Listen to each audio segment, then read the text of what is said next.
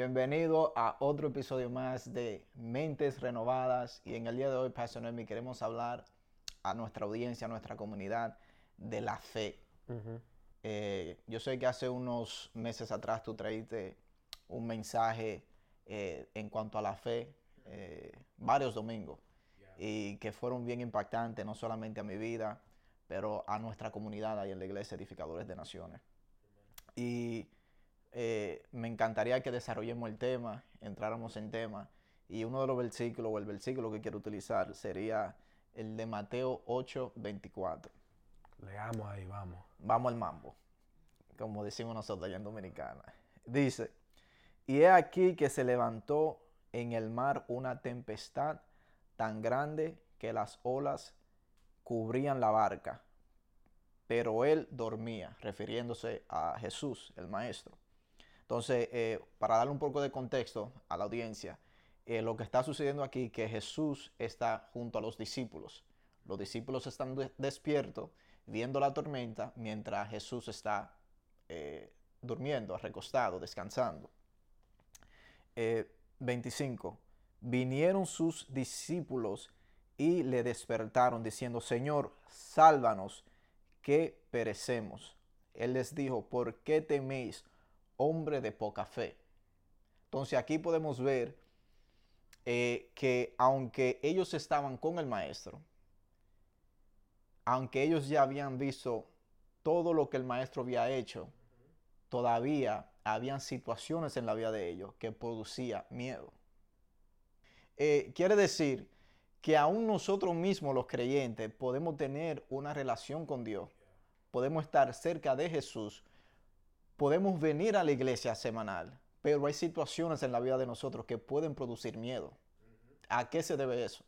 Bueno, eh, me recuerdo de esos mensajes de, de la que estás refiriendo ahí, eh, donde hablé de la fe del Hijo, que está, se encuentra en el libro de Gálatas, donde Pablo dice, ya no vivo yo, sino Cristo vive en mí. Lo que ahora vivo en la carne, lo vivo a través de la fe del Hijo de Dios. Eh, y eso es tan poderoso porque lo que tú me estás diciendo ahí es que ellos estaban en fe, pero en la fe de ellos. Y esa fe, esa fe está basada en lo que ellos estaban viendo en ese momento, en la realidad de lo físico. Wow, hay un versículo, eh, disculpa que te interrumpa, un versículo bíblico que dice que, que, vivimos por fe y no por vista. Porque lo que nosotros vemos humanamente, eso puede bloquear la fe de nosotros en, Dios. Y compiten, o sea, el uno no es compatible con el otro. Entonces, Jesús, porque él sí tenía la fe del Hijo, se, refiere a la fe de él, de cómo él caminó en la tierra. Tiene muchos aspectos. La primera que quiero enfatizar es que Jesús sabía cuándo era su tiempo. Jesús en ese barco no tenía miedo que se iba a morir, porque él sabía muy bien que él se iba a morir en la cruz. Entonces, cuando tú tienes un propósito en la vida y hay una palabra que está sobre tu vida, tú no te puedes poner temblando, como decimos nosotros, eh, dándote el teque-teque, cuando cualquier cosa aparezca en tu vida. Si tú sabes de verdad que hay una palabra de Dios sobre tu vida y hay un propósito, no hay nada que esté pasando a tu, alrededor antes que eso se cumple que de verdad te puede matar en la vida. Eso es lo primero. Entonces los discípulos tuvieron miedo porque no entendieron los tiempos. No confiaron en la palabra, el propósito que Dios tenía con ellos, que el maestro mismo le había prometido y le había hablado a ellos. De la misma manera gente, ¿no? Que tienen esa palabra, que el maestro ya ha declarado sobre sus vidas. Y si no tenemos cuidado, eh, podemos tener poca fe en el propósito de Dios, de tal manera que pensamos que nos vamos a morir antes de tiempo, que es imposible. Claro, es imposible. Eh, es, interesante porque dice la palabra de Dios que sin fe es imposible agradar a Dios, porque nuestra fe está sujeta a la palabra de Dios, a todo lo que Dios ya ha declarado, a todo lo que ya está escrito. Cuando nosotros nos sujetamos a la palabra de Dios, nos estamos sujetando a lo que Dios, a Dios mismo. Entonces a veces no entendemos eso. ¿Saben? Por eso es que vemos que un hombre de fe eh, habla diferente a un hombre que no cree en Dios. ¿Qué es lo que estamos vi- viendo aquí? ¿Qué es lo que estamos viendo aquí? Eh, eh, como tú me- mencionas, un hombre de fe no tiene miedo a morir porque sabe que hay una vida eh, en la eternidad. Un hombre de fe no tiene miedo porque sabe que cuando se levanta la tormenta, de alguna manera u otra confiamos porque sabemos de que Dios nos va a, a sostener, nos va a dar la victoria, no- nos va a sacar de cualquier proceso en el, cual, en el cual estamos. Entonces, si vemos la diferencia de una persona que camina en fe Yep. o una persona que camina eh, eh, bajo miedo cuando se levanta una situación, es básicamente lo opuesto. Yep. Porque la fe te dice sí, lo puedes hacer, cuando el miedo te dice que no. Aún viendo eh, eh, la puerta para tú salir de una situación, pero la el miedo te mantiene paralizado. O sea, hay gente, como tú decías, eh, que dejan que su fe sea gobernada por lo que ellos ven. Y eso, eso es lo segundo, ¿no? Lo primero es que el que vive por la fe entiende el propósito, el llamado de Dios, que son hijos de Dios, que son cuidados por Dios hasta el cumplimiento de su propósito y su, y su destino en la tierra. Lo segundo es que la fe se debe basar en la palabra de Dios, no en lo que nosotros estamos viendo. Y por tercero, esto creo que lo último que me viene a la mente mientras que tú estabas hablando, es que tenemos que entender el propósito de las tormentas. Y eso, e- eso depende de nuestra fe. Cuando no caminamos por la fe, las tormentas nos parecen a nosotros como, como la manera en la, en la cual nos vamos a morir. Pero para Jesús, porque él tuvo fe y sabía su propósito, estaba firme en su identidad, entendió que las tormentas no son para destruirnos, sino, sino están ahí para glorificar a Dios en nosotros. Y eso fue lo que pasó, ¿no? Porque él se levanta y le dice, ustedes tienen poca fe. Entonces, le habla la tormenta y los discípulos se quedan asombrados. ¿Y quién es este hombre? O sea, ¿qué, qué tiene este tipo, como decimos nosotros, que él le puede hablar y obedecen las tormentas? ¿Qué tiene este hombre? Y es algo distinto. Él tuvo fe y entendió, esto no es para muerte, esto es para que el Hijo de Dios sea glorificado, esto es para que Dios se glorifique en este momento. Entonces, si hay una tormenta grande en la vida de las personas, deben entender que esto no viene para destruirte, sino viene para glorificar a Dios. Y que si la tormenta es más grande todavía, más grande será la gloria al Padre. Amén.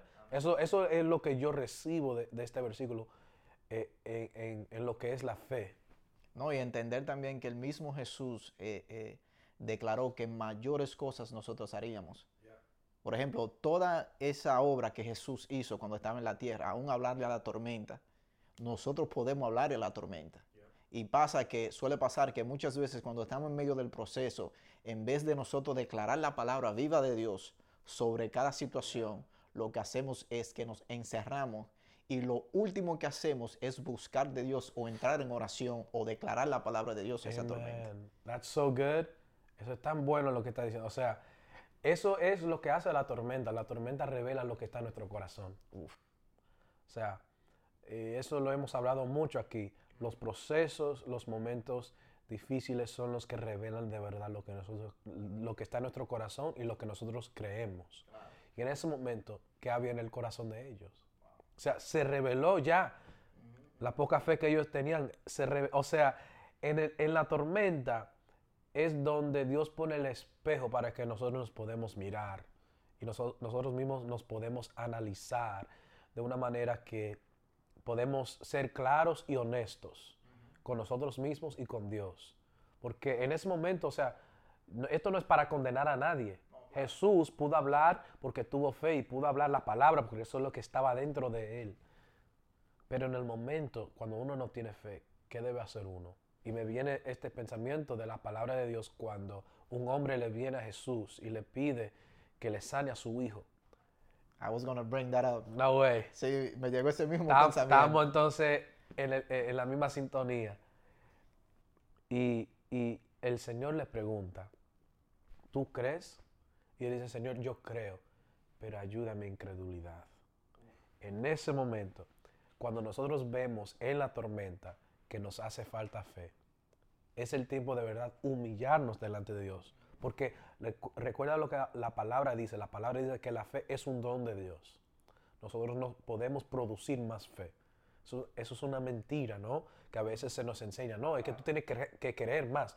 Es que yo no puedo hacer que yo crea más de lo que yo creo. Porque eh, humanamente hablando, cuando decimos, no, tú tienes que creer más, moverte en fe, siempre ese creer más o moverte en fe siempre va eh, alineado a los pensamientos humanos y no a los pensamientos de Dios. Entonces, Entonces eh, obramos nuestra propia fuerza y por eso nunca vemos resultados. Entonces Dios es el que da la fe.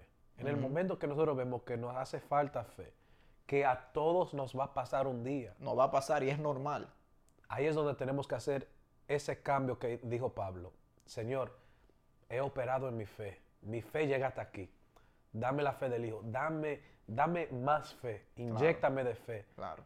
Levante, levanta eh, mi, nivel de fe para que yo pueda sobrepasar esta cosa. Porque eso es otra cosa. La palabra dice que nada que nosotros pasamos eh, no es humano. O sea, todo lo que nosotros pasamos, lo que es tentación y lo que es tormenta en nuestra vida y, procesos difíciles, todo eso es humano. Entonces, en, en, el sentido, lo que la palabra nos quiere decir es que no hay nada que estamos pasando que el Señor no puede suplir la fe necesaria para sobrepasar eso. Amén, amén.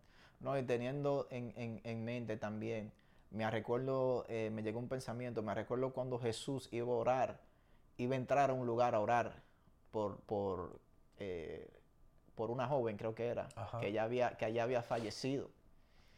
Y para Jesús entrar a orar, antes de él tuvo que sacar a todo el mundo que estaba ahí, porque nadie estaba al mismo nivel de fe que él. Entonces, el nivel de nosotros de fe, lo que nos da a entender ahí, que a veces tenemos que cuidarlo tenemos que saber en qué environment, en qué ambiente, ambiente entramos a ejercitar nuestra fe. Porque puede ser que donde nosotros estemos, hay gente que no estén creyendo juntamente con nosotros y eso puede causar que aquellas cosas por las cuales nosotros estamos declarando la palabra de Dios no sucedan. Y tenemos que tener, eh, eh, tenemos que estar claro con quién nosotros estamos compartiendo nuestra fe. Muchas veces, aún ustedes que son pastores, eh, Dios le ha dado un nivel de autoridad sobre nosotros, pero eh, nunca o, no muchas veces veremos ante ustedes a, ayudarnos en ciertos procesos para eh, ayudarnos a, llegar a otro nivel de fe en cuanto a, alguna necesidad que nosotros tengamos. Por ejemplo, cuando yo estuve pasando por la ansiedad, por el proceso de ansiedad, lo último que yo quería hacer era buscar de Dios y lo último que yo quería hacer era hablar con ustedes. Pero me di cuenta que en ese proceso, cuando yo empecé a hablar con ustedes y en un momento en donde no encontraba mi fe, pude encontrar un balance. Y poquito a poquito pude encontrar mi camino, vuelta a los caminos de Dios. Amén. Y eso es, o sea, la fe tiene ese poder. Nosotros podemos, por el Espíritu de Dios, impartir fe a otra gente. Entonces hay, esas dos cosas, ¿no? Cuando nos movemos en fe, no podemos andar con incrédulos. Y hay que, no hay que solo tirarlo a un lado, nosotros también podemos impartirle fe para que ellos también puedan creer, que fue la palabra que Jesús le dio, ¿no? Ustedes harán cosas más grandes de lo que yo, yo, yo ya he hecho. Entonces, le tuvo que impartir fe para ellos creer eso, ¿no? Porque imagínate, esta gente de verdad vieron a Jesús, levantar a muerto, llamar a Lázaro, ven que tú estás dormido, eh, tú no, tú no tienes nada. Multiplicar los alimentos. Ellos vieron eso. Y aún así no creían. Y no creían. Y el Señor le dice, bueno, salgan en ese momento cuando quería eh, resucitar a la que, se, a que falleció. Eh, y en ese momento también le dijo, bueno, muévase del camino porque tengo que hablar a la tormenta porque ninguno de ustedes tienen, tienen parece la autoridad ni el denuedo para hablar la palabra de Dios. Pero al final, antes de él irse, le impartió fe por el Espíritu Santo, que el Espíritu Santo que trae ese don de fe, ese don de denuedo, eh, que lleva lo que está en el Padre y lo que está en Él. Eso Él lo prometió a ellos, ellos lo pudieron recibir para caminar por fe en esos días de la iglesia primitiva. El hombre no fue hecho para estar solo. Por eso te quiero invitar a nuestra casa espiritual, edificadores de naciones puedes encontrar en el 947 Castleton Avenue de Staten Island, Nueva York. Y nos puedes buscar también en línea en edificadores.com. Y para, para terminar o culminar estos pensamientos de la fe, eh, quiero también enfatizar que estos hombres, cuando estaban en la tormenta, eran gente que dominaban el mar, eran expertos en lo que era esa vida de, de andar en barco. Y esto creo que nos da a entender, ¿no? Que ellos confiaban entonces, o su fe estaba basado en su habilidad y no en la palabra de Dios. Porque hay cosas que pasan en nuestras vidas que nos van a sacar y no podemos hacer nada, como tú decías, en nuestra fuerza humana para hacer que eso you know, se vaya o que eso se puede calmar un chin, esa tormenta. No, no hay nada que podemos hacer en ese momento. Y Jesús hace algo extraordinario y por eso creo que también se asombraron esos, esos discípulos porque dijeron, wow, nosotros somos supuestamente los expertos, nosotros supuestamente somos los sabios. Pero la palabra de Dios nos dice que el Señor humillará a los sabios de este mundo con lo que parece como locura, que es el Evangelio y es la palabra de Dios. Entonces la fe no es que es algo tan loco que no se puede entender porque nosotros lo estamos hablando y se puede impartir. Pero la fe no está sujeto a nuestra habilidad ni a lo que nosotros podemos hacer. Y muchas veces hay cosas que tenemos que hacer en la vida que nos, va a, que nos va a hacer depender no de nuestra habilidad, sino totalmente en la palabra y la gracia de Dios. Porque la gracia de Dios es mucho más que suficiente. No, y, es difícil porque a veces nos vemos en situaciones donde ya lo hemos intentado todo y lo único que nos falta es someternos a Dios. Pero cuando llegamos a ese punto, ya porque ya llegamos a un punto de desesperación. Eh, Padre, yo oro que en el nombre de Jesús, Señor, que cada situación, cada proceso, que cada una de las personas que nos está viendo, que nos está escuchando en este momento, que cuando se levante la tormenta o cualquier proceso, Señor, que ellos no tengan miedo, Padre. Y si el miedo ha tocado la puerta de sus corazones, la puerta de sus vidas, la puerta de sus familias, Señor, yo oro para que esa misma fe que estaba impartida en la vida de Jesús pueda ser impartida en la vida de ellos. Que si en un momento dado, así como yo me encontraba, en donde no encontraba mi fe, Padre, yo oro que ahora en el nombre de Jesús, Señor, ellos puedan alinearse con la fe del Hijo, que tú hoy les recuerda que ellos son hijos del Padre y que tú eres el que los sostiene, que tú eres que, le, que, le da, que les da la victoria y que tú, Padre, eres el que lo lleva de gloria en gloria. En el nombre poderoso de Jesús, Señor, oramos por cada familia, por cada eh, matrimonio que ahora se encuentra, Señor, al borde de la destrucción, Señor, así como, como hablábamos en los episodios anteriores, Señor, que la familia pueda volver a la, al diseño original de la intención de Dios, en el nombre poderoso de Jesús, Padre.